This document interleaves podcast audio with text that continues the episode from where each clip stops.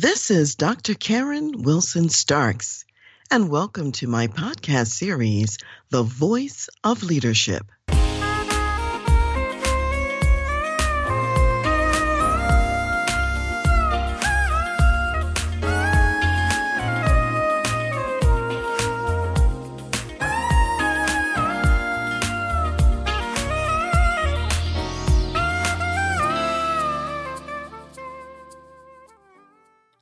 Every day, we have the opportunity to derive inspiration from natural beauty. And because I live in Colorado Springs, there are many opportunities to actually see natural beauty. Often, when I'm driving down the street in Colorado Springs, I look up and I can see snow on the mountains, and it's so beautiful. Or I can see the early morning purple mountain majesty and for those of you who don't know, the song America the Beautiful was written right here in Colorado Springs from the top of our tallest mountain in the town, which is Pikes Peak, which is more than 14,000 feet above sea level. So when I see this beautiful purple mountain majesty, which really is a real phenomenon, especially early in the morning, you can see it. Also in Colorado, I've lived in other places where you can see rainbows, However, here you see lots of rainbows in the summer, and frequently there are double rainbows, a double arch across the sky. And in a lot of places where I've lived, you only see a piece of the rainbow. Here you can see where it starts from one end of the earth, arches all the way over, and lands on the other side. It is just so phenomenal to see that. And, you know, sometimes I can see the sun and the moon in the sky at the same time because the sun is going down and the moon is rising. So the greater light is retiring for the day and the lesser light is coming up for the night. I love seeing this, and I love seeing when the moon is that size, when it's gigantic and huge and sitting right at the top of the horizon. Very, very beautiful here in Colorado Springs or if sometimes just driving down the street and it's been snowing, especially a nice spring snow, and the snow is on the evergreen trees. Oh, that is just a phenomenal sight.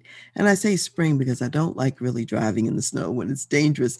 However, frequently in the spring snows, the driving surface is clear. It's fine. The snow is just on all the trees and the grasses and the bushes and so on. And it can be so breathtaking. Sometimes, as I'm rounding a corner at Pikes Peak Burgess and I see it, or if I see the snow on the trees, I almost just have to stop. And in the moment, I just have to tell God, thank you for the beauty which you've provided today. Thank you for the beautiful place where I live.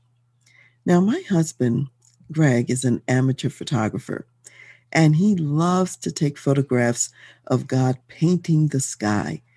And the sky is not always the same, it's very dynamic.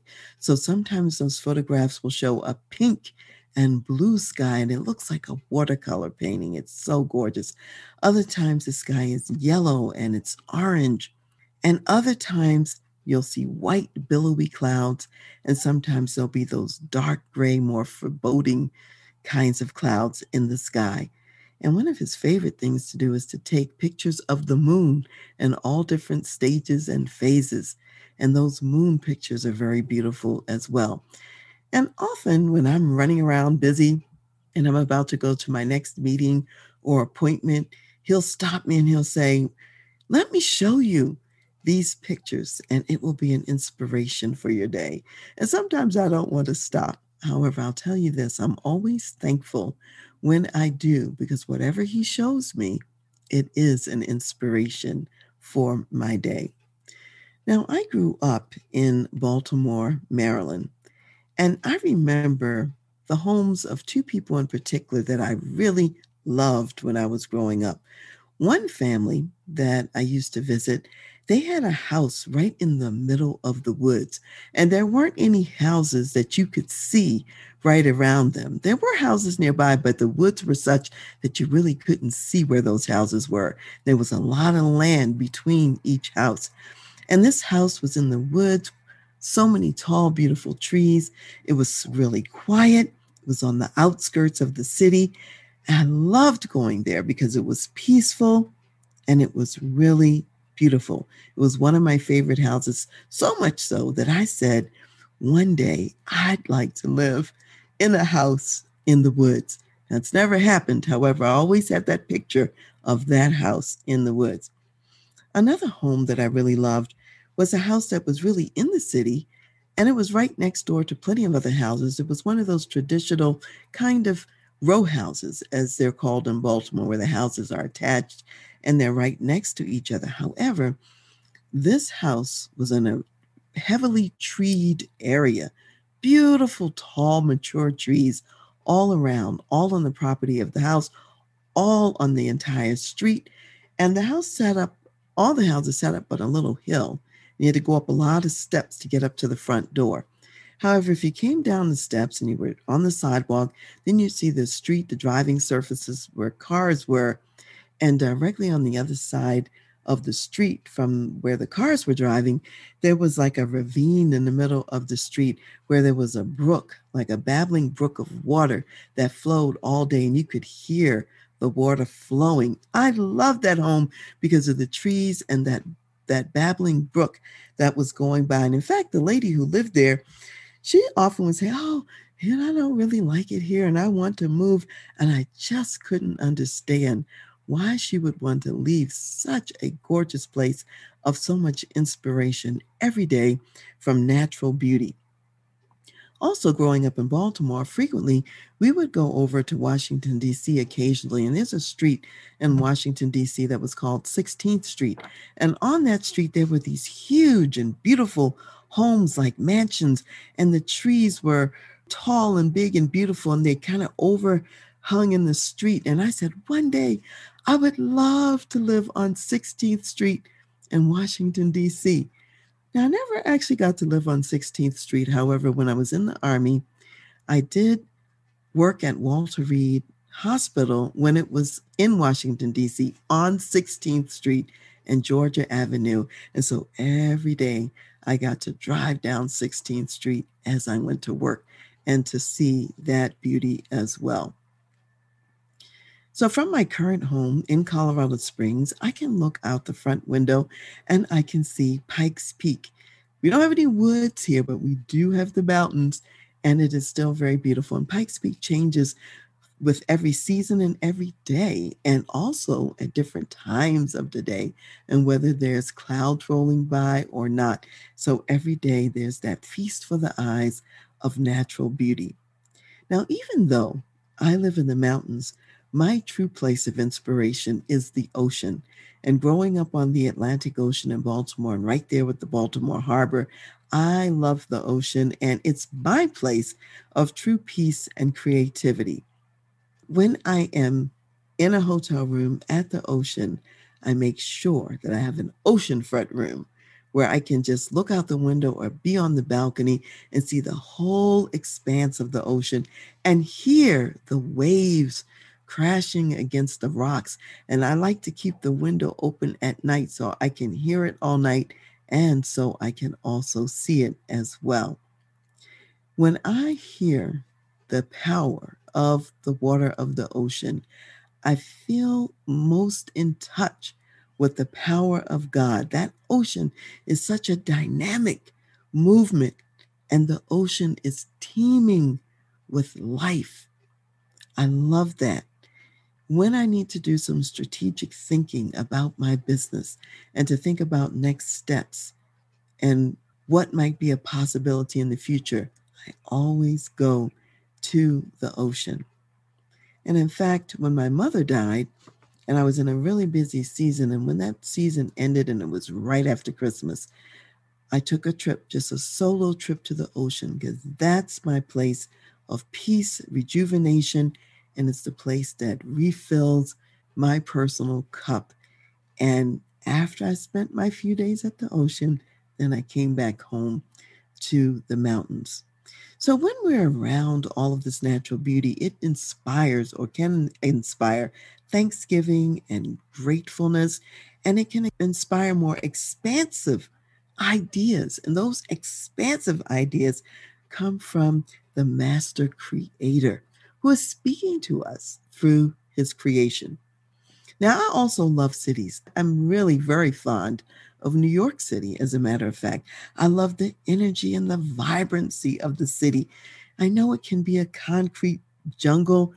However, I like the noise, I like the sounds, I like the people in the city. And yet at the same time, it's challenging sometimes. Walk, I'm walking down the streets with all those big buildings, and the light is obscured. So it can be darker earlier in New York City just because the buildings are so tall and they're blocking out the sun. That's very different from when I lived in Kansas, where there were beautiful, beautiful sunsets every day, and you could see the sky. There was no encumbrance, no barrier, no impediment, not even the mountains were an impediment there. You could see the whole horizon, or sometimes in Hawaii, beautiful sunrises as well for the same reason because there's no impediment.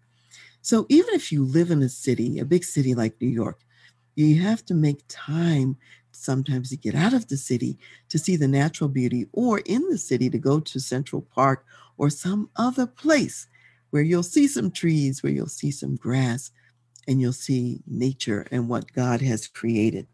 And so today, the reason why I'm mentioning this as a business person, not only do you need the peace, the rejuvenation, and the refilling of the cup, it helps to refresh your mind for the innovation and creativity that's necessary to think of the responses, solutions, and answers to the challenges in your business and in your life. So remember to take time to be in God's beautiful nature. And I want to end today by reading the verses from Psalm, the 19th chapter. And it says, starting with verse 1 The heavens declare the glory of God, and the firmament shows his handiwork. Day unto day utters speech, and night unto night reveals knowledge. There is no speech nor language where their voice is not heard. Their line has gone out through all the earth, and their words to the end of the world. In them he has set a tabernacle for the sun, which is like a bridegroom coming out of his chamber and rejoices like a strong man to run its race. Its rising is from one end of heaven and its circuit to the other end, and there is nothing hidden from its heat. So listen, listen closely to the voice of God's creation and what He may be saying to you through all that He has created. As an executive business leader, you have many difficult decisions to make every single day. And it's important to think about how do you develop your people? How do you launch and develop high performance teams? And how do you create a culture that wins every time?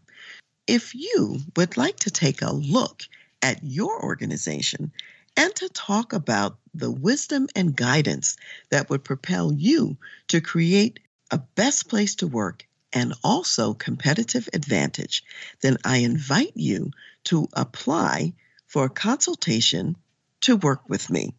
Go to my website, www.transleadership.com, go to the services page, and under organizational consultation, you will see a tab that says contact us. That's where you request a consultation. So if you are an executive business leader in a medium to large size company, then I look forward to receiving your application and having a conversation with you.